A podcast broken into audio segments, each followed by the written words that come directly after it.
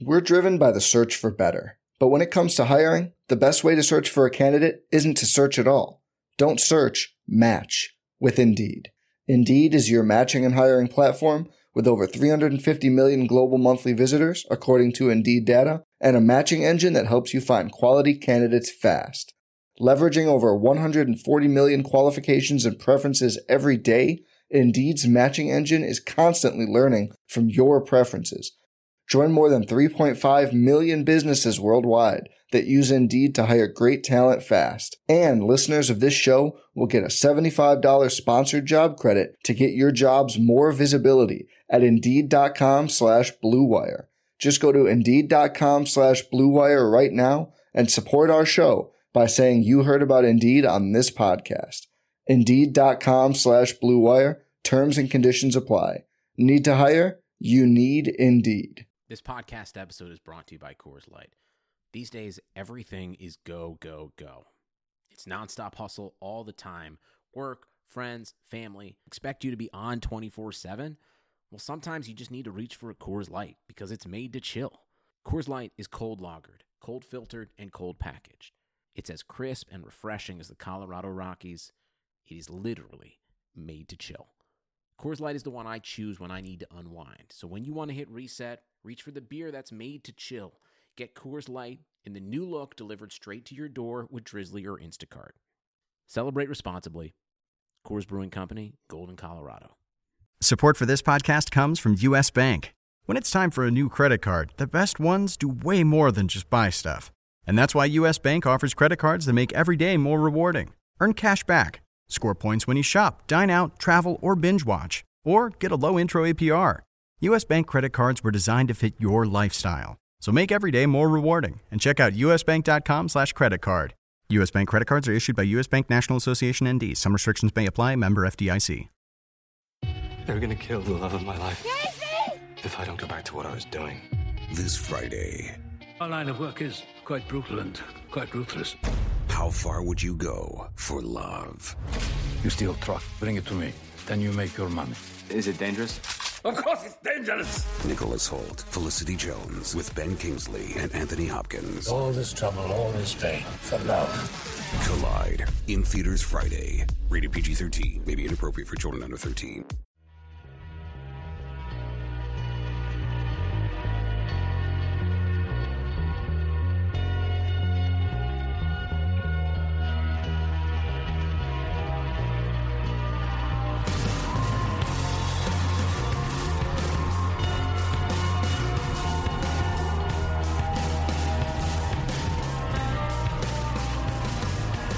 Welcome to the RotoWire Fantasy Football Podcast. Derek Van Riper, Nick Whalen. It's week 15. It's really cold outside.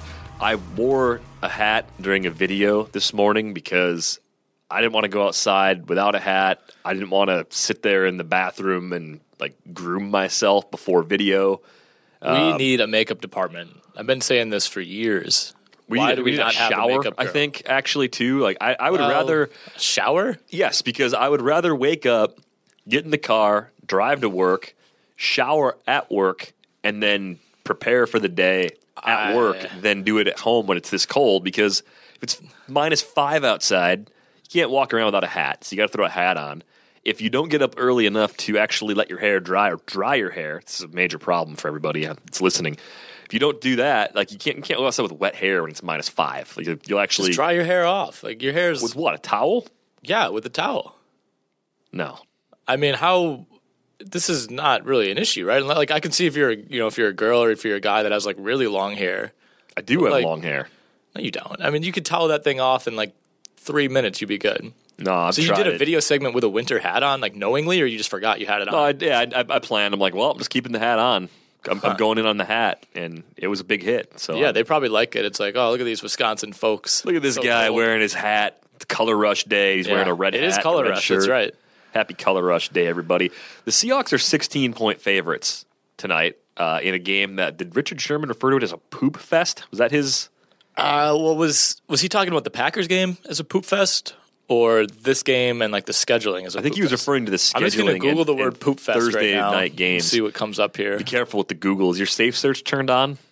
No, never. Oh, you what do you think I am? Um, yeah, Richard Sherman.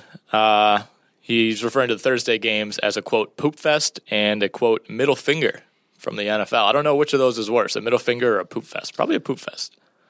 If my choices for receiving punishment are to be flipped off or to have someone engage in a poop fest, I would choose the middle finger.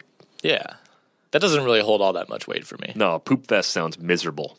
Sounds like a really bad. I don't even want to bad yeah. situation. Someone, they, it's you know, kind of. I don't like to call out other journalists, but nobody followed up on like Richard. Please explicate. What do you mean by poop? Elaborate fest? on the specs Right. of this this alleged poop Right. fest. Talk about poop fest. I hate Thursday games too.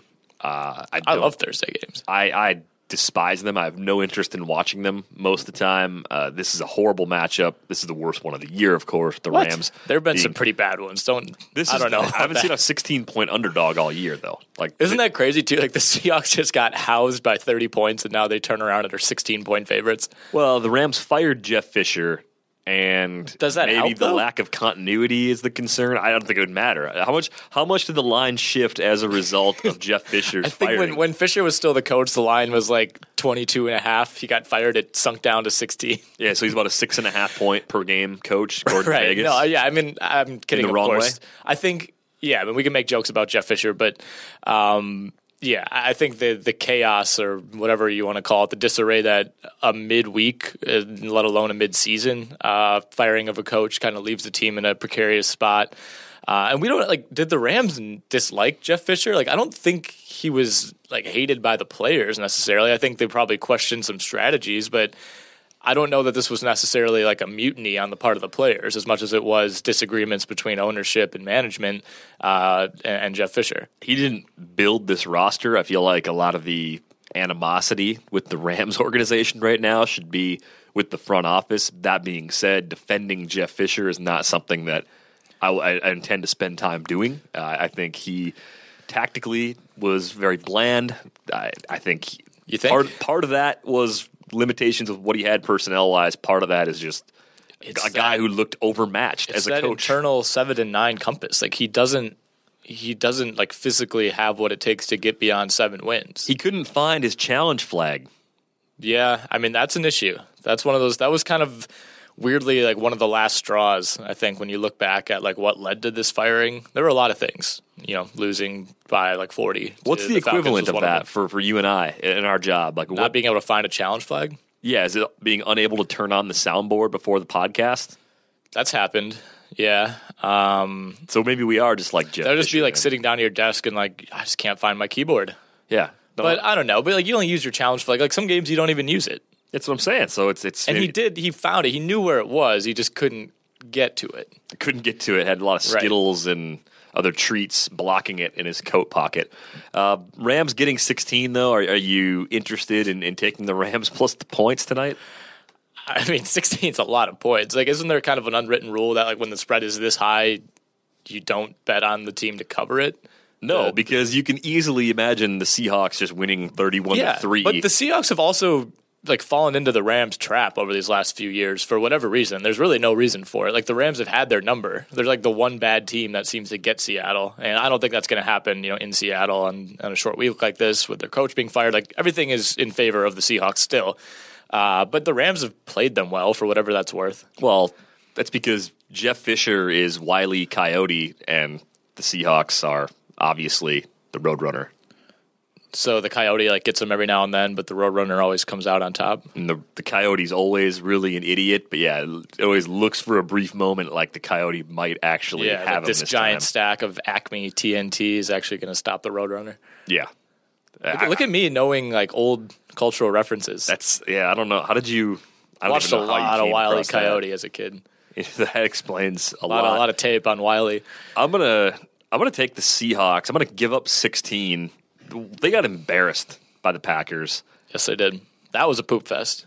I mean that that was Russell Wilson played the worst game we've ever seen him play, uh, which previously might have been the NFC Championship game against the Packers, but that turned around enough to where it was easy to leapfrog it with the effort this week. I'll give up the 16 though. I think Mm-hmm. Seattle is like 30 points better than the Rams. Honestly, like in full seriousness, what would this spread have to be where you say, okay, the Rams, I, I feel comfortable taking the Rams to cover this? 22. At twenty at, at 21 and a half, I think I'd I'd go I'd go with the Rams. I think I think they're off by five and a half points on this line. All right. Over under is 39, by the way. If you calculate the uh, expected scores based on that, I think the Rams are projected to score like 11 points tonight. More or less, yeah. I could So, see that. 11 and a half? If they score points, it's going to be a weird total like that. Like they're not going to get to exactly 14. Like they'll they'll miss an extra point or they'll randomly go for two or get like a fluky safety. Here's what that's it is. That's yeah, what the, Rams are at at the fluky point. safety's key. Three field goals. Greg Zuerlein, three field goals. That's there's your nine. Late in the game, as time's about to expire, uh, the Seahawks are going to snap a ball out of the back of the end zone on a punt. Yep. And that will be the 11th. It's going to be point. cold too. It's supposed to be you know mid to low 30s in Seattle. There's a bunch of snow in the northwest. It's not even this cold week. anymore to me. Like I, I Oh don't even. yeah, that's literally 40 degrees colder than it was here I, I would yesterday. I would celebrate 30 degrees right now. I don't think it. I mean, Seattle's one of those teams that are used to playing in crap weather too. I don't think it impacts. yeah, well, I mean for the Rams, you know, I think yeah, I mean, they're used to playing in great weather. I saw today somebody threw out Paul Chryst as a an option for a, a Rams head coach next year. It was total just like, hey, here's an idea type of thing. Here's an idea. He doesn't seem like an LA Rams guy. He he is Barry Alvarez's forever girl as far as the Wisconsin head coaching job goes. Like he's he's a Madison guy who Right. won't leave the Badgers for any other. Well, he job. would. He, well, he would go to like a blue collar job, like Pitt. You know, is a great spot for him. Or like if the, I don't even know. Like I think the highest he'd go up is like Penn State. You know, like Ohio State would be a little too highbrow for No, him. he's, he's this is the, he has the best college head coaching job that he's ever going to get. Probably, yeah, and especially being a Wisconsin grad and a Wisconsin, you know, a Madison guy, even like he said, I don't really know why he would want that job. Just thought that was a, an interesting name that was thrown out there, and I, I don't even remember who it was. Somebody, I think, I think it was someone with SI. Uh, but either way, I don't know who the next uh, Rams coach is going to be, but they have really nowhere to go but up. You know who it is. You're just not telling anybody. You don't want to reveal your sources. I have heard Pete Carroll is their, he's like their Their dream guy. their dream, yeah, option. Which makes sense. I mean, like, sure, why not? I mean, that I don't think Pete Carroll would consider that. Like, why would you leave the roster you have in Seattle and you know one of the better situations in all of coaching, in my opinion, seems to be enjoying that job. But if he wants to get back to LA, Yeah, he was the king of LA once as the USC's head coach, but I'm, I'm not sure if he's going to be able to find the same being the level savior of, of, the LA. Rams would be kind of cool, but also way too risky, and there's just no reason to leave Seattle. That would be a really dumb move on his part. Uh, Dolphins Jets playing Thursday night football on Saturday. Still what they're going with for the name. Uh, over under 37 and a half. Thank you, Bryce Petty uh, and Matt Moore. Uh, Ryan Tannehill not hurt as badly as we previously thought, but probably still going to be the guy for this week. What do you make of Bilal Powell? I mean, Matt Forte's got a knee injury he's been playing through. Bilal Powell going up against the Dolphins defense. It's been uh, one of the worst on a per carry basis this year. I, I like the matchup. I think Bilal Powell is a top 10 running back this week, assuming Matt Forte doesn't swoop in and play somehow and then take 15 carries. Yeah, uh, bizarre that we're you know in week 15, and what do you make of Bilal Powell? Is is a very legitimate like big time question this week. Uh, but I like him. I, I think I think there's really no reason not to like him. Um, the Jets can't throw the ball. I think they're a team that at this point just wants to get this season over with and you know probably establish the run. Uh, because as you said, they just don't have quarterbacks right now who are competent in just about any level. And you know, this is a Dolphins defense that is good, not great. Um, and we saw um, what did Powell run for? Like 145. He was crushing it. Yeah, 29 Yeah. carries, 145 yards, I think. Got to be, yeah. You got to wonder. I mean, if Bilal Powell had been starting all season, Yeah, that might, might have been the Jets difference. undefeated? I don't know. Well, Maybe. good news for Todd Bowles. It doesn't seem like it's going to cost him his job. Uh, I think the Jets getting two and a half are the side I like better, believe it or not. Over under 37 and a half. It's going to be an ugly game with two Yeah. backup quarterbacks going. Slight, slight edge for the Jets. I'll take them getting the points. I don't feel great If about it. If you were strapped to a comfy recliner and had to watch one of these two games, the Thursday night game or the Thursday night Saturday game, which one would you choose to watch? That's a that's a deep question. Yeah. Um, you can take some time and we can revisit this at the end if you need time to think about it. You know, I'd rather have my Saturday night free, so I'll choose the Poop Fest because it's happening tonight, and then it doesn't commit me to having to watch a game Okay. on Saturday night. So it's just more about the timing of the games. It's more about just my social life and, and how much of What do you got going? social any, butterfly Any cookie swaps or like vegetable meats or something you got going on this weekend? What the hell is a vegetable meat? I don't know, like a, like a swap meat. What? I don't know. it's Oh, like- oh, like, I- I- like a meat, like M Like E E T, Right. Yeah, Yes. yeah, yeah. The, the double E meat. Yes, of course. like a track meet. Uh, no, no vegetable races or swaps, but uh, more cookies, of course, because it's the holidays. It's what you do. Uh, wh- which of these games would you choose to watch, given the Uh, constraints Rams, of Thursday, Seahawks, Saturday? probably. Yeah. At least you have like a little bit of star power in this game. Like Seattle's fun to watch when they're clicking, and there's still that hope that maybe this is the week for Todd Gurley. I think this is. I think this is going to be the one.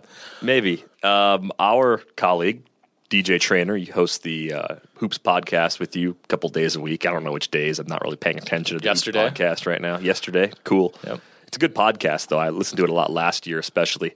Uh, the, Not so good this year. I, I, haven't. Even, I have not listened to a single episode. no, it's been good. We've no DJ and I have actually been able to get a lot of guests on the pod this year, which has kind of cut down on the monotony of just he and I talking, you know, a couple times a week. So it's been fun. I mean, if you're if you're into the NBA and like you know, we, we've been trying to focus on team specific guys. You know, we had Chris Chris Fedor from Cleveland.com last week.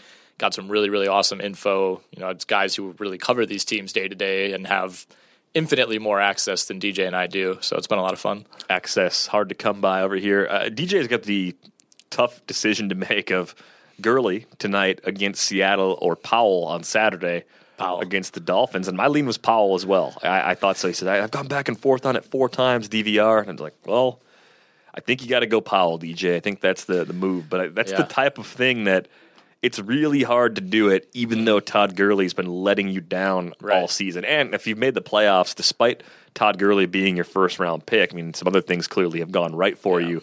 I think DJ's been cheating personally. Um, Cheating? cheating. How? He just has. In in fantasy football. Yep.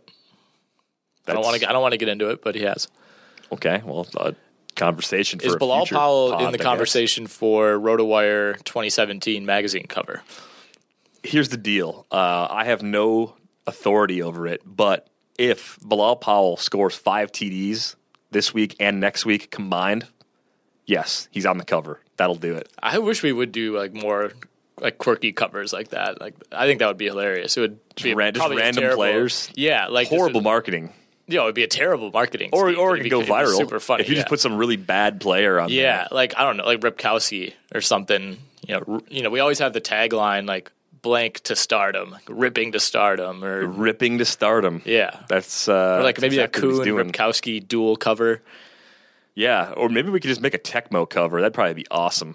Yeah, sure. I mean, we need we need to mix it up. Maybe have somebody like kind of like a cool illustration or like a digital drawing of I don't know, I don't know, maybe Marquise Lee. What about one of those uh, photo collages that are just photos that are zoomed in to really micro levels to make a bigger picture? Like little photos all combining, like a little collage to right, make yeah, like a one. thousand pictures of various RotoWire things, and when you when you pull back, when you look at the cover as a whole, you see Yeah. like Liss or Pete or Liss and We could Pete. use every white receiver ever, and it's just like a big photo. It all makes a big photo of Wayne Corbett. Wow, that'd be an amazing That would be photograph. awesome. I'll, I'll I'll talk to Pete as soon as we're done here. Yeah, I mean, you could maybe you could just go right to Liss with this one. Yeah, I might just go straight to the publisher. Yeah. Skip skip the middlemen. Cut out the middlemen. Right. Packers Bears happening in Chicago. Blustery cold conditions expected. If blustery is in the weather report, that's not good. Over under is 39. Uh, Bears are five and a half point underdogs. Aaron Rodgers already has a bad calf. This is going to be one of those games that's, I think, pretty ugly. I've heard the comparison. Uh, the guys on the Yahoo podcast were talking about it uh, as being conditions similar to the Vikings Seahawks playoff game from last year. That was I The game. The game. I- I- that's kind of what they're up against in Chicago. This could be end up being like the Caleb Hanie game Oh, from a few no. from a few years ago, like where it's just you never really feel like the Packers are going to lose, but you never feel good about how they're playing. It's like one like one team is just playing slightly worse than the other. Uh, but Rodgers did not practice on Wednesday. We don't have a report yet for today. I'm not too worried about that. I mean, like Rodgers is going to play. It's just a matter of you know the conditions being what they are probably make this calf issue a little bit worse or a little bit harder to play through. Yeah, I, th- I think this next level of cold, which is what this game is forecasted to be compared to even Mm-hmm. last week at Lambeau, does present some more unique challenges for Rodgers in maintaining that injury. So there are there's some risk on the Packers side. I would give up the five and a half. I think they can do enough with the likes of Ty Montgomery. Uh, maybe we see a little more Christine Michael again this week. I think the running game will be solid, passing game will be ample, and the Bears. There's just nothing to get excited about right now, unfortunately. Unless Jordan Howard runs wild, I think they're going to have a difficult time uh, keeping this within a TD. So I will give up the five and a half with the Packers. Jags, Texans, 39 and a half is your over under. Jags getting six this week, Nick. Yeah, uh, uh, I I'm done with the Jags. No, you're Um, I've, not. how many times have I said that this year? A lot.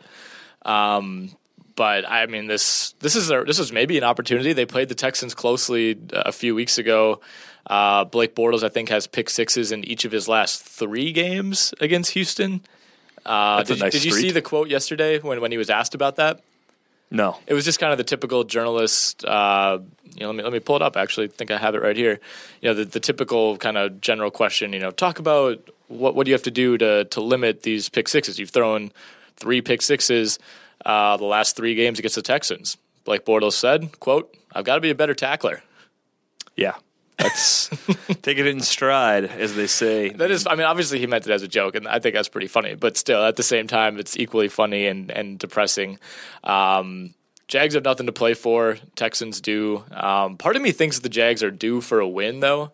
I mean, they've lost what seven, eight straight now. They're two and eleven, uh, and this is a, a very bad team. Don't get me wrong, but I still do think they're like one step ahead of like 49ers and Browns bad, and the Texans still aren't all that good, and their offense isn't all that good. And if Jacksonville can just get like one or two lucky touchdowns, which is kind of how all their touchdowns are these days, all of a sudden this is a game because I don't see Houston scoring more than like 17 points. Yeah, two lucky touchdowns might be enough to to get it. That's what it's come to. Uh, I'm not in the business of projecting that as the most likely outcome. I'll take the Texans giving up the six, uh, coming off a pretty big win last week against Indy. They, they're playing to win the division. America's division is up for grabs right now, and Houston gets the Jags at home. I think they can take advantage of it. Not surprisingly, the over under in this game, 39 and a half. We've talked about four games so far. The over under in every one of them is below 40. So we've got some uh, riveting stuff Thursday, Saturday, everywhere. and some of these early games. Yeah, weather's not. I guess weather's not really a factor in this Jags Texans game whatsoever. But still, an over under of what was it, 30, 39 and a half. 39 and a half. And yeah, Oof. weather won't be a factor in Houston. Uh, No. Interestingly enough, by the way, I, I pointed out to you last night. There's an updated version of Tecmo Super Bowl. Out I've never there. played Tecmo before. You, you might like it, but it's uh, it, it's you know predates Madden. And Tecmo Super Bowl was cool because you had eight different plays that you could run at any given time. Four run plays, four pass plays. And there's design runs for quarterbacks. There's draws. There's all sorts of different stuff. There's fullback things you can do. There are flea flickers, two different flea flickers, actually three different flea flicker plays uh, when you count this sort of like weird double lateral one. Uh, anyway, so you, you look at the playbook for the Jags. Tecmo Gus Bradley in the year 2016 decided to use two of his eight plays the following way. He's got a designed run for Blake Bortles, where Bortles just kind of like rolls out around the right side of the line and just runs for his life. They ran that play against me last night and actually got like 18 yards on a third and 13. I don't know how. Are you playing the computer or is this like a thing where you can play other people online? No, I was playing the computer. I was, I was playing against Gus. You know, I was playing against the the built up version of Gus, and then of course they have a flea flicker built in too. So really, they they're they're running six plays out of a possible eight. Okay. What what is going on? I mean, the game is very accurate too. Yeah, apparently. Uh, Allen Robinson was missed. He was wide open. Bortles overshot him. Would have been an 81 yard touchdown. Instead, three plays later, he throws a pick in the end zone as the game ends. Did uh, did the video game version of Blake Bortles kind of like jump around and pull on his helmet straps and It, it cut away. Throw his so helmet on the I, I assume it did, but it, you know, it cut away before uh, I got a good look at what Interesting. his reaction was afterwards. So even even the Tecmo Jags have this air of futility about them that is almost unmatched. Yeah, it's it's permeated everything about the franchise. Uh, couldn't even get a win in Jimmy Smith induction day last week against Minnesota. I saw an advanced stat today. How many games would Bill Belichick have to lose in order to match other NFL head coaches' win percentages? So all the current NFL head coaches. This was courtesy of uh, for the win, which I believe is a, a- USA account Today. run by USA Today. Guess how many games in a row do you think Bill Belichick would have to lose to match Gus Bradley's win percentage? Consecutive losses to match Gus Bradley's. Belichick's coached for so long, too. Right. So yeah, obviously it's You got you got to account for time, um, and then how good one is, how bad the others. I'm going to say Belichick would have to lose 725 consecutive games to have the same Okay. losing percentage as Gus Bradley. Okay, so Gus Bradley's win percentage, he's 14 and 45. He's uh, win percentage of 23.7. Uh, you actually went high on this, which is incredible. 668 losses. It's not, I'm not that far off. Oh, though. not at all. I thought I thought you would guess like eh, 300. So 668 losses. That means he'd have to go 0 and 16 for almost 42 straight seasons. Wow, that is that's impressive. Good work by for the win coming up with the Yeah. engaging blog post like that. That's what it is like when you watch a Jaguars game, especially. And again, like a suspicious number of Jags games have been televised this year. Like the stats that they come up with, like I really think the production meeting is just all right. First hour, let's just come up with as many stats to make the Jaguars look even more terrible as we can. Well, the reason you do it too, from a production standpoint, is you want to make the Jags seem like the biggest underdog possible. So, in the event this crappy team finds a way to beat some other crappy team, your announcers can just go full on Gus Johnson about it, and it's totally justified based on the storyline that you just laid out throughout the first half. Yeah, that's very true. Um, yeah, yeah, at this point, yeah, the Jags are eliminated. Like for a while there, it was like, well, they only have two wins, but you know, a win here puts them right back in the mix in the South, and even they found a way to get out of that discussion. Uh, so it's it's really just like pure grasping at straws for the announcing crews. Well, from one well run franchise to the next, let's go to the Browns. They're 10 point underdogs in Buffalo this week. I I think the Bills can find a way to screw this up from a, a cover standpoint. I don't think they're going to lose. So I'll take the Browns with the 10, with the expectation they just keep it a little bit closer than that 10 point line. Yeah, I mean, You writing a novel over there? What's going on? hey, I'm writing notes while recording the podcast. You're- That's you're- what's going you're on. Covering the wire? I'm covering the wire. Why? I don't know. I seem to be on the wire a little too much these days. I think we got people off with finals and stuff. So here's what's going on. Um, anyway, the Browns do find ways to keep these games close. They did that last week against Cincinnati. The Bengals, you know, were up in the first quarter 14 to 0 and it looked like things were going to get out of hand really really quickly. And as the Browns do, they they kind of found a way to make it a little bit of a game. Um, you know, it was 20 to 7 at one, at one point, which for the Browns, you know, at home in a stadium that was like 30% full, not bad. Got it got it to within 20 to 10 even. Uh, and and then the Bengals were able to to kind of put it away, but the Browns do hang around. I mean, last week was really we, we haven't had that many signature horrific 0 16 plays from this Browns team. Uh, although the flea flicker into the end zone was one of them. Uh, RG three, you know, throwing his first pass basically like into the sideline uh, of the Bengals was another one. Bortles did that last night in Tecmo too. He just rifled a ball into the third row of the stands. The Hey, sight you got to throw the ball away. Well, the sight lines of the Tecmo Bowl are really good. It's a good fan experience. You get nice and tight to the field, so yeah, it's not hard to throw the ball into the third row. But Bortles did it. Yeah, right. I, mean, I think that's just good quarterbacking by him. Like you want to make sure that ball gets out of bounds. No chance of anything weird with the wind. You know, interception, something like that. Yeah, especially in Cleveland, it gets pretty windy. It so does. you got to look It's out. the for Windy. City. If you're if you're RG three, it's the original Windy City. Uh, the Bills are going to keep using Mike Gillislee as their goal line back, apparently, but Shady McCoy is still good enough to run wild in this matchup. Both backs are playable. I think you could throw Gillisley out there as a flex this week if you're desperate for help there. Maybe as an RB two in like a 16 team league, but I think that might be pushing it just a bit. Do you think Terrell Pryor bounces back after a horrible game last week against the Bengals? I think I think he kind of has to. Yeah, I I was a big fan of Pac-Man Jones press conference after that game. Are you a big fan of Pac-Man Jones overall? Because I feel like you oh would yeah, be. oh yeah, of course. He's like the two chains of of NFL corners. Right, in a lot of ways he is. Kind of looks like Two Chains. Yeah, I think I'm a huge fan of his. Um, anytime you are literally grabbing a trash can and you know looking into it and asking, "Are you in there?" Like that was the press conference of the year so far, and I feel like a lot of people chastised him for it. I'm like, "What are you talking about?" Uh, but I think I think in Pryor? I think Pryor bounces back. Um, you know, I talked with Mario about this on Saturday on the XM show, and you know, the, the argument with RG3 is all right, he's pretty bad at just about everything, but he can throw the deep ball well. Did he do that last week? No, but he has a history of being a good deep ball thrower. And it's like, okay, if there's someone on this Browns team that's going to benefit from that and catch, you know, these deep balls, it's probably Terrell Pryor. Again, not at all the case last week, but I think that logic still holds up somewhat. And again, you have to you have to kind of adjust to everything on a Brown scale. Do you remember the trailer for Fox Sports One when the network launched? How they they tried to make it seem like they were going to be this radical new sports network. And they got a bunch of hard hitting highlights, and I think Yes. it ended with RG three like having just thrown a long TD pass, and he's sitting there on the ground, and he kind of does the the two hands up in the air like like that. Yeah, you remember that? That was his signature for a while. that that that that gif of, at the end of the trailer that three seconds pretty much summarizes the network like when you when you look at that in context now you're like oh wow that that was very fortuitous to have him close the trailer that way I think so, yeah, but it was like a celebration, you know?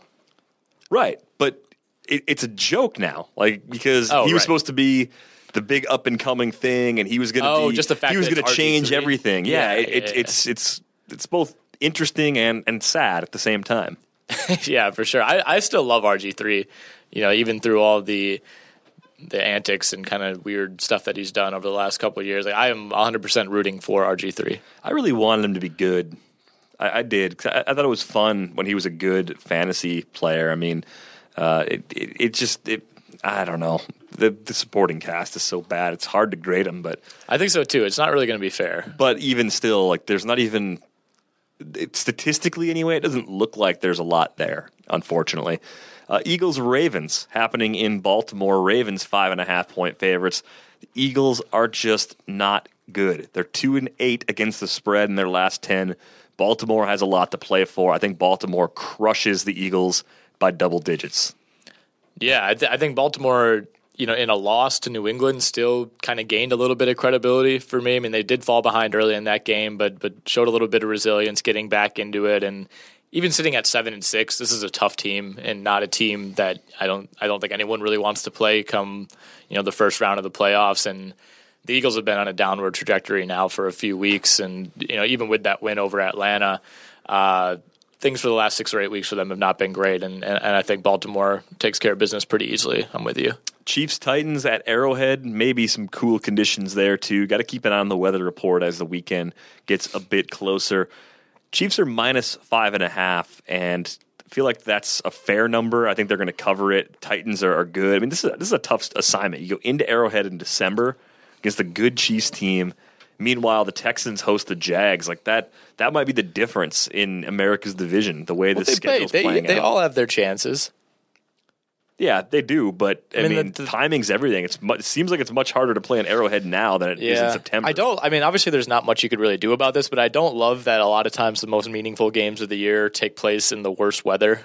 You know, like I, ideally, it would kind of be reversed where you know the the conditions are kind of equal for games like this. But um, yeah, I mean, tough place to win. Obviously, in Arrowhead, I, I do, the Chiefs are beatable though. I mean, we've seen Tampa Bay went in and won there a few weeks ago. They're suddenly good. They've had these. They've had they these fluky bad. wins. Like things have bounced the Chiefs' way more often than not this season. There's like three games that they very easily sh- probably should have lost and, and came away with wins. Uh, you know the the pick two against Atlanta, the the Denver game they were pretty much dead to rights. The, uh, the. Carolina game they were pretty much dead to rights. Uh, I mean this is a team that could very easily be seven and six, but they're not, and they deserve credit for being ten and three. I think it's going to be a good game, but I expect the Chiefs to win this one by about a TD. So I'll, I'll give up the five and a half. Not one of the games I would be playing if I were in Vegas, but one that I have to pick as an obligation to this podcast nonetheless. Colts, Vikings. Colts getting four on the road in Minnesota. What do you make of this matchup? Not much. Um, this Vikings team's coming in hot. They're probably feeling themselves a little bit after running into Jacksonville. You you gonna pick that up? No. All right. Uh, yeah, I've been going into Jacksonville and getting a win on Jimmy Smith Day. I don't really know what could possibly rile up a team more than that. Uh, Vikings are kind of in an odd spot. I mean, five, six weeks into the year, they were firmly in control of the NFC North, and now really nothing is in their control, right? I mean, if Green Bay wins out, it, it seems like they're kind of the team that'll take the division or at least a wild card. If Detroit wins out, they definitely win the division. Like the Vikings need a ton and a ton of help right now. Yeah, they might get Adrian Peterson back in week 16, but he's not expected to play in this game. Started practicing this week, and he wasn't good. He's below two yards per carry anyway. The offensive line is the problem. The offensive line is bad. That's why Jerick McKinnon and Matt Asiata have not been good. Right. Like I don't think Peterson coming back just remedies that all of a sudden. Like no, it's a boost for them just because AP's AP, but it's not like he was running all that well before the injury. I mean, it was a, a very small sample size, but still.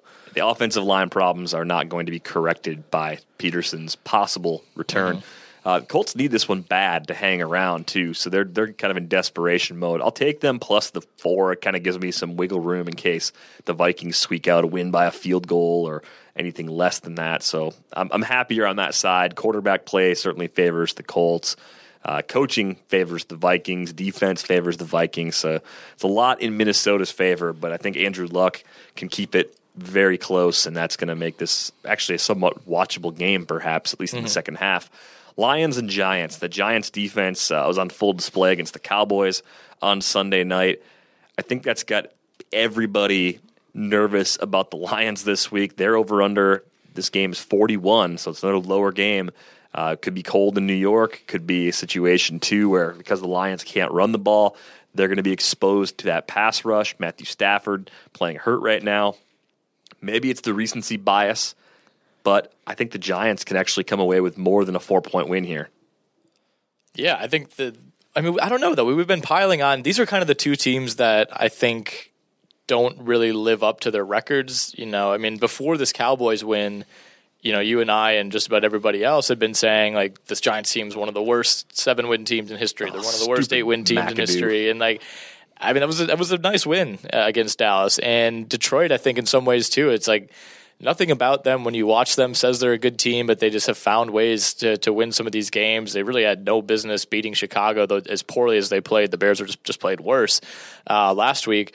So it'll kind of be a, a, interesting to see, I guess, which which of these teams kind of breaks first. I guess. I mean, how confident are you that Detroit can win one of its next three against the Giants in New York this week, at Dallas uh, the day after Christmas? And then home to Green Bay in Week 17 in one that could ultimately decide the division. I think they have a better than 50% chance of winning one, but they're the Lions. Like I know them so well. I know that they're going to make that sweat until the last week. Yeah. I, I, I think they I think they might go with three, Nick. I think I, I think, think, so too. the Lions, to me, that I'm looking at the Titans and the Colts and the Vikings. We just talked about those teams and their matchups, and the Giants those five teams are all very similar to me in quality. They're all yep. like middling, like eight and eight caliber teams. The fact that the Lions and Giants are both nine and four, the, the tagline on the bottom of the movie poster for this game should read two, seven, and six teams that are somehow nine and four. That's what it should right, say. Exactly. And I think that's how a lot of people view these teams.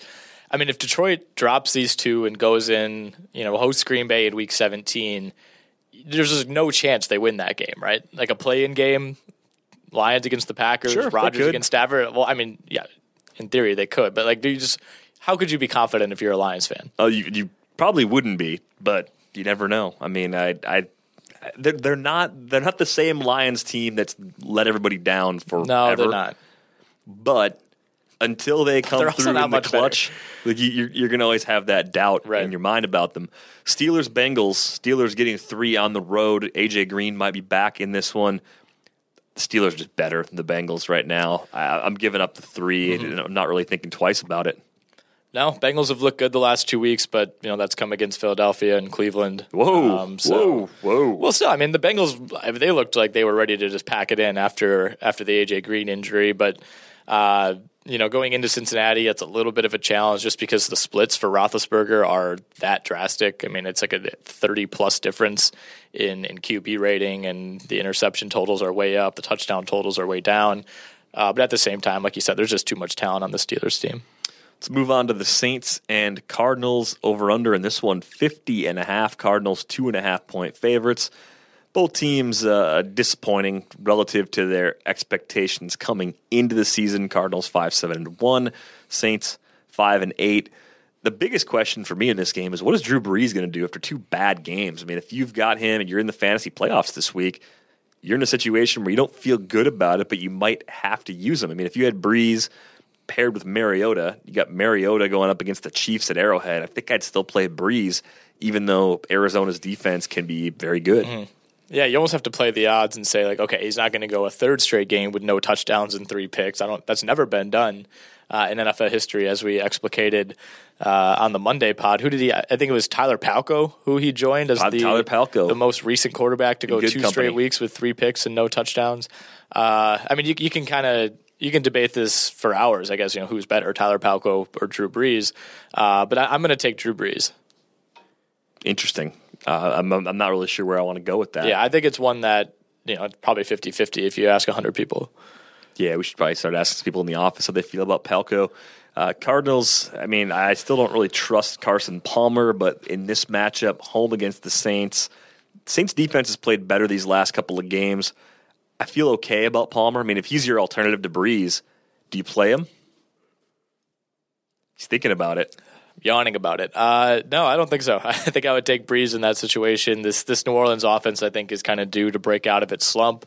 Uh, unfortunately, it's probably too late. You know, with the way that Atlanta and Tampa have kind of separated themselves in this division. I think the the problem with this podcast is that you've been exhausted from writing player news updates during the broadcast every single week. So when we're in here recording, you're just you're stuck writing notes, then you're just exhausted by the time the podcast ends because you're I doing mean, three jobs at once. It's I hate to say it, but it's just hard to think of where this company would be, you know, without me. Yeah, you're doing some swiping too, so you got the, the personal thing going on on, on the one hand. Snapchat.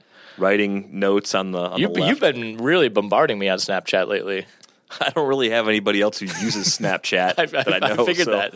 Everybody else I know is like, "What Snapchat?" And I feel like it's progressed too. Like each week, you like I think for the first time, like last night, you sent me one that had like writing on the screen. And it's like, oh, Derek must have figured out you can draw on Snapchat. Well, yeah, I know, I know you can draw, but I'm like, well, does anybody write their message with the draw tool? Probably not. I mean, I imagine yeah, that's it the was first time that looked like that. hieroglyphics to me. I mean, you got to get a stylus or something. Yeah, and the, the important question that I want to throw out there for everyone to uh, to ponder: uh, Darius Miles, former NBA player and prep star in the Missouri area, I think it was St. Louis.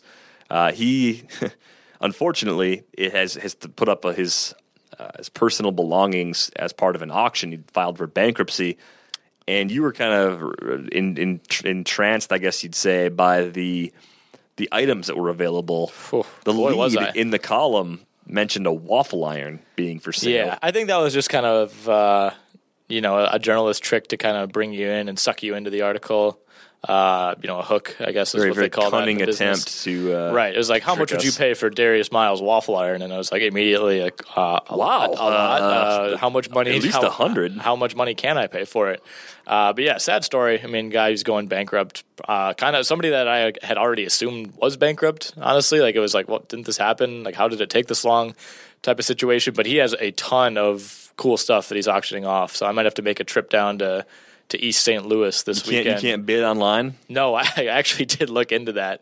Uh, it's a live auction at, at some like warehouse in Missouri. Uh, but he's got like, he's got like Latrell Sprewell autographed shoes, Latrell Sprewell autographed jersey, Glen Rice autographed jersey, just kind of a who's who. Travis Outlaw, aut- Yeah, multiple you're definitely going jerseys. to this. What is it? Saturday afternoon? When is it? I got to do the XM show. Yeah, So you're leaving after XM? Yeah. I'm gonna catch a flight. Got a helicopter landing on the roof of the RotoWire office to bring me right to the Darius Miles estate auction. That's probably where you should be. Niners, Falcons. Oh, and by the way, I'm taking the Cardinals, giving up the two and a half. I don't trust the Saints ever. Okay. Niners, Falcons. Falcons are two TD favorites, over under 51 and a half. I'm taking the Falcons, giving up the So 14. Vegas says it's going to be like 37 to no. No, Not I quite, not I'm really bad, really bad at math. We're going to say more like 32 to 18, 33, Yeah. Yeah, yeah, yeah. yeah. 18, something in that range. 49ers, I don't know if they're getting to 18 points. 33 19, I think would be the more precise count. Yeah. Not going to happen. I think this could be one where like I don't know, the Niners are are a little bit scrappy. Uh, I, I think they'll they'll find They a way are. to hang in with for, with the Falcons for a little bit. And like this Falcons team is also due for one of those games that reminds you that they're the Falcons and you can't trust them week to week. Yeah. they're I mean they're going to win this game and they're I think they're going to win it comfortably. But I don't know that it's going to look like the same or the L.A. game last week. I thought I thought the LA game last week might be the one where they let a team Right. hang I- around. yeah, I kinda thought so, too. They won convincingly without Julio Jones. I think they're gonna They roll, got Jeff Fisher fired. They're gonna roll in the uh, the Deion Sanders Bowl. Do we know if Julio's going to be back? Let me let me get a check on that. By the way, Gucci Mane was on the Bill Simmons podcast yesterday, and he's great friends with Julio Jones. He referred to him as Julio Montana, What? which is awesome. Julio Montana. Yeah, Why? What's the backstory? I think that's. Uh, I've never seen this movie, but I believe it's a Scarface reference, right? yeah. It's it's it's a Scarface reference. yeah. I don't think you want to be Tony Montana in I real think it, life. no, that's like a that's like a compliment in the in the hip hop world. I mean, it it is until well, I'm not gonna. Yeah. All right. Sure. Uh, okay, so Atlanta is saying that Jones actually has a sprained toe, not turf toe. Not, Yep. not going to pretend I know the difference between that. Uh, but he did not on, practice on. Wednesday. Pretty much up in the air at this point. I think the challenging thing with Julio Jones is that the Falcons could play him and use him as a decoy, and it's justified because they're still mm. pushing for a playoff spot. Whereas with AJ Green, by comparison, we talked about the Bengals Steelers Right. a few minutes ago. If they put him on the field, they're going to use him because they have no Yeah. reason at all to play him unless they're going to use him because Yeah. they're not going to the playoffs. Sure, and I mean Green is practicing on Thursday for what it's worth. If Julio, let's say he comes back to practice, like he's, let's say he's limited today, and maybe he gets in a, some work on Friday, and he ends up playing, or he's active on Saturday. If if you have him in season long, is do you take the risk and throw him out there, or does it depend who you have behind him? Yep, I would play him. Um, I, I think unless you're in a league where you only start two receivers, and in that scenario you've got better alternatives. Right. Sure, you can you can sit him there, but I think you got to play him otherwise. Uh, let's talk Patriots Broncos. Tom Brady with a bad matchup had a bad matchup on Monday night too against the Ravens, but picked apart that Baltimore defense. I mean, You're, play, you playing Tom Brady this week in leagues where you have him, or is it kind of like the Drew Brees situation where you're trying to back away where possible? Well, see, the thing is, I'm pretty much eliminated everywhere. Oh, you're not so even- I don't okay, have to don't- make this decision. There you go. Um, hypothetically, if I was in the playoffs still in any of my leagues, I think I would be comfortable with Tom Brady. Uh, not a guy that I'm usually willing to bet against. He's, I mean, this Broncos defense is just not quite what it was. I think last year. I mean, it's still certainly a very intimidating defense and and one that you're not going to be targeting week to week. Uh, but I mean, over under a 44. New England's a three point favorite on the road. I like that. Yeah, I think the Patriots come away with the W here. Big game for Denver. I mean, they need it, give based on the way the AFC West and the AFC playoff picture uh, is coming together. I think Brady. I'm trying to think of, of the the QB twos you might have that I would play over Brady this week. I mean, if you had Brady and Jameis Winston, maybe I'd go Jameis. What if you have like Derek Carr? I think I don't know. I don't, people probably don't have that, but I, I'd play Carr. I mean, over under in that game's higher, closer. game. Mariota in Kansas City. I wouldn't play Mariota over Brady. Uh, Stafford against the Giants. I wouldn't play him over Brady. Tyrod against the Browns, maybe. Only because it's the Browns, I'd think about it. Yeah, I mean, Tyrod might like lose his job. that that's what it's come to. Is Well, yeah. If, if he comes out and throws a couple picks in the first half, which Right. he doesn't even turn the ball over that much, but if he does, oh hey, Cardale Jones is going to play. Like that's that would be incredible. What they're going to do. We I- we need Cardale Jones. Yeah, need I need Cardale be a Jones. stretch. Uh, Justin Forsett maybe in line for more touches this week. We'll see if we get any details from the Broncos. Really frustrating situation though if you're a Devontae Booker owner. Forgot to mention this when we were talking about the Packers. Uh, James Starks' status is something to keep an eye on. Apparently, he got in a car accident today and is now in the concussion protocol. Oh well, hope he's okay. So I mean, not I- a guy his, you're his rushing. role. His role is changing anyway. Not a guy you're rushing into your lineups, but you know, if you're in some sort of deep league and you know you have James Starks, something to look at. Yeah, if you're in a 30 team league and you were going to play James Starks this week, you might not want If you're in to. one of those popular 45 team leagues, yeah. NFC only 45 teams. yeah, NFC North Packers only. Raiders Chargers. Raiders three point favorites on the road. San Diego looked so bad last week. I'm trying to erase that from my mind, and I'm having a hard time doing that. It matters for the Raiders. It doesn't for the Chargers, but it's a rivalry game. Is it a sucker play to go after the Raiders, giving up three? Eh, not necessarily. Um, and it sounds like. Wait, are you, are you saying you like the Raiders or dislike the Raiders? I, I feel like I, I I want the Raiders. Yeah. But is it a trap? The Chargers always seem to be in this spot around like weeks 15, 16, 17, right? Like, didn't they beat the Broncos last year right around this time? I want to say, I, I could be totally wrong, but I, I, feel like they beat the Broncos like the day after Christmas or something like that. Uh, like, they always seem to be just out of it, but that team that you still don't really want on your schedule this late in the year because they're not just going to roll over. Uh, but that said, it sounds like uh, Melvin Gordon is not going to play, uh, which is probably the right call. I mean, he'd bring him back next week if you want to get him to a 1,000 yards. Um, and even if he would have played, how effective would he have been? Uh, so, I mean, now they turn to what? Kenneth Farrow and I think Ronnie Hillman. Get some Ronnie Hillman Ronnie passing Hillman? down Yeah. work in there. Yeah, our Joe. Uh, Joe out in the office was, is very high on Ronnie Hillman this week. So Office Joe. I, Pro- I don't. I don't like tip. Ronnie Hillman at all. I don't know. He, he said uh, he said he didn't like Farrow in pass, in pass protection last week, and, and Hillman's the guy uh, who might be out there in passing down situations. So I don't know. Hillman will be the third down back. Farrow gets like 14 to 16 carries. This just screams like Farrow carries 16 times for 45 yards. Type of Probably, week, yeah, I mean that, that could happen. And then Hillman ends up like catching Yeah. a TD pass. Joe is right, but I'm fading Joe right now. And yeah, uh, I'm, I'm fading Joe for sure. Bucs, Bucs Cowboys is your Sunday night game. The Bucs are getting seven points against Dallas. Dak played poorly against a good defense, which your margin for error against the Giants is pretty small right now, based on their current form. The Bucs have been rolling in recent weeks. Do you trust them to go into Dallas and win outright, or do you think they at least keep it within a TD? I don't think they win outright. I think Dallas bounces back and, and proves why they're an 11 and 2 team. Um, I mean, Tampa Bay's been hot though. I, I, I, how many people really trust Tampa Bay right now, despite winning? Was it five in a row? I don't know what to think of them because don't when I was picking like- them throughout the beginning of the season, they were crap all the Right. time. They've won five in a row. Road wins at Kansas City, at San Diego. They beat Seattle, holding them to five points. Uh, the Bears win doesn't look all that great, but they blew them out. And then they beat the Saints last week, and they've won these games with defense. You know, this Bucs team is one that we talked about of, you know, kind of uh, I think the defense was maybe going to be the liability for them. They were going to pile up points. They're going to throw the ball around, and that's not really how they've won these games. I mean, over their last four, they've only topped twenty points once, and then they've won all four of those games. So I think they're a much more complete team than than we thought. Uh, I think they'll they'll keep it close with Dallas, but Cowboys back at home, I think are going to be eager to, to show that last week was at least in their minds a fluke. Zeke's going to run for 200 yards this week, and the Cowboys are going to win, but they are going to win by less than seven. So I'll, I'll take Okay, so if Dallas wins and Zeke does rush for 200 yards, does that lock him up as the MVP? Yep, that's going to do it in the eyes of many. I think Le'Veon Bell should be the MVP, but not- I really think win. Rodgers has a chance. I, I wouldn't put money on it, but I did look into putting money on it yesterday. And right now, if you put down, I think 50, you can win like 400 bucks. Your your internet search history has to be tremendous. Darius Miles estate auction, Aaron Rodgers MVP odds. Where Gucci to, Mane how to get to. East St. Louis?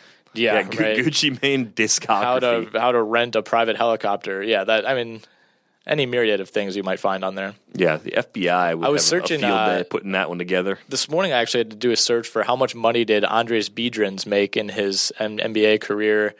Last night I got down the rabbit hole with, with a friend of mine and was on Julio Franco's Japanese uh, baseball reference page. Wow, Yeah, a lot of range. yeah, it was something. Biedrins uh, twenty three million. No, uh, it was like sixty plus. I want to say it was like sixty-five What? million. Yeah, he, the last deal he signed was like six years, fifty-four million. What in the hell? How old do you think Biedrins is? Thirty four. Thirty. What? 30 years old. He's in his prime right now, just hanging out in Latvia. Hasn't played in the NBA in three years. He's he's there, Winston Bishop now, I guess. Even though he made a bunch of money here first. Uh, Panthers, Redskins, Monday night game. Carolina stinks so much. I I can't possibly pick them. I can't do it. Carolina? Can't pick Carolina. No, I, I went with Washington in my in my pick'em league this week. Huge week for pick'em, uh, and this is my one point game, meaning I have the littlest confidence uh, in this because I just I don't know. I mean, Carolina is so fluky week to week. Six and a half though for Washington does seem a little bit high. It's a little high. I opened at four. I liked it better at What four. happened? Um, Two and a half points. Further evaluation, the money shifted it. I mean, like, it's That's a lot though.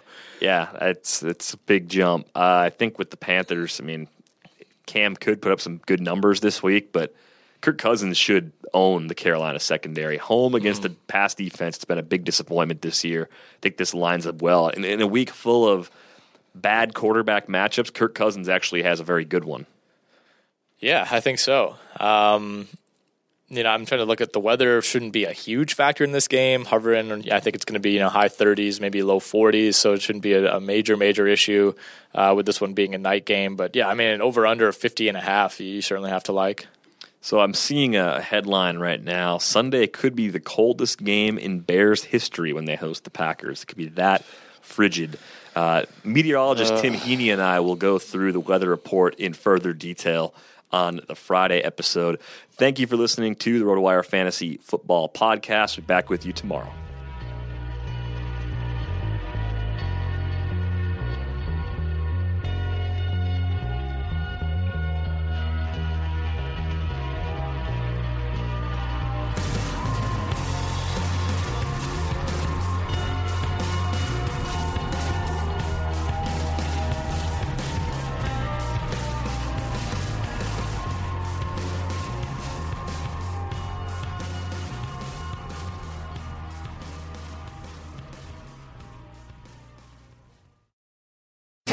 Place with the helpful hardware, folks.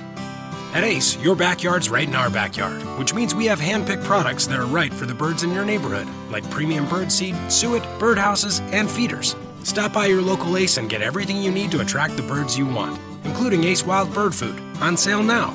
Now through Tuesday only, when you buy two 20 pound bags of wild bird food, get a third bag free. Only at Ace, the helpful place. Offer valid through February 28th at participating stores.